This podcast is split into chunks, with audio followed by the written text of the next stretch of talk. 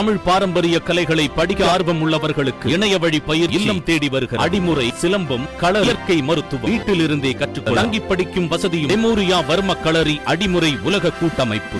போதைப் பொருள் வழக்கில் கைதான ஆரியன் கான் இருபத்தி எட்டு நாட்களுக்கு பிறகு ஜாமீனில் விடுதலையாகியுள்ளார். மும்பை கடற்பகுதியில் சொகுசு கப்பலில் நடைபெற்ற கேளிக்கை விருந்தில் தடை செய்யப்பட்ட போதைப் பொருட்கள் பயன்படுத்தப்படுவதாக என்சிபி அமைப்புக்கு தகவல் கிடைத்தது. இதன் பேரில் கடந்த மூன்றாம் தேதி அந்த கப்பலில் என்சிபி அதிகாரிகள் நடத்திய சோதனையில் ஐந்து பேர் கைது செய்யப்பட்டனர். அவர்களில் பாலிவுட் நடிகர் ஷாருக் கானின் மகன் ஆரியன் கானும் ஒருவர். இவர்களிடம் நடத்தப்பட்ட விசாரணையின் அடிப்படையில் இருபது பேரை என்சிபி அதிகாரிகள் கைது செய்தனர். இதன் பின்னர் ஆரியன் கான் மும்பை ஆர்த்தர் சாலையில் உள்ள சிறையில் அடைக்கப்பட்டார். இந்த நிலையில் கடந்த மூன்றாம் தேதி கைது செய்யப்பட்ட ஆரியன் கானுக்கு மும்பை உயர்நீதிமன்றம் நேற்று முன்தினம் ஜாமீன் வழங்கியது. ஆனால் ஆரியன் கானுக்கு பதினான்கு நிபந்தனைகளை நீதிமன்றம் விதித்துள்ளது. அதன்படி ஆரியன் கான் மும்பையை விட்டு வெளியேற தடை. போதைப் பொருள் கட்டுப்பாட்டு ஆணைய அலுவலகத்தில் ஒவ்வொரு வெள்ளிக்கிழமையும் ஆஜராக வேண்டும். பாஸ்போர்ட்டை ஒப்படைக்க வேண்டும். குற்றம் சாட்டப்பட்ட நண்பர்களுடன் தொடர்பு கொள்ளக்கூடாது. செய்தியாளர்களை சந்திக்க கூடாது. தேவைப்படும் போதெல்லாம் விசாரணைக்கு வர வேண்டும் உள்ளிட்ட பதினான்கு நிபந்தனைகள் விதிக்கப்பட்டுள்ளது. இதனை மீறும் பட்சத்தில் ஆரியன் கானின் ஜாமீன் ரத்து செய்யப்படும் எனவும் உத்தரவிடப்பட்டுள்ளது. இந்த நிலையில் போதைப் பொருள் வழக்கில் கைதான ஆரியன் கான் இருபத்தி எட்டு நாட்களுக்கு பிறகு ஜாமீனில் விடுதலையாகியுள்ளார்.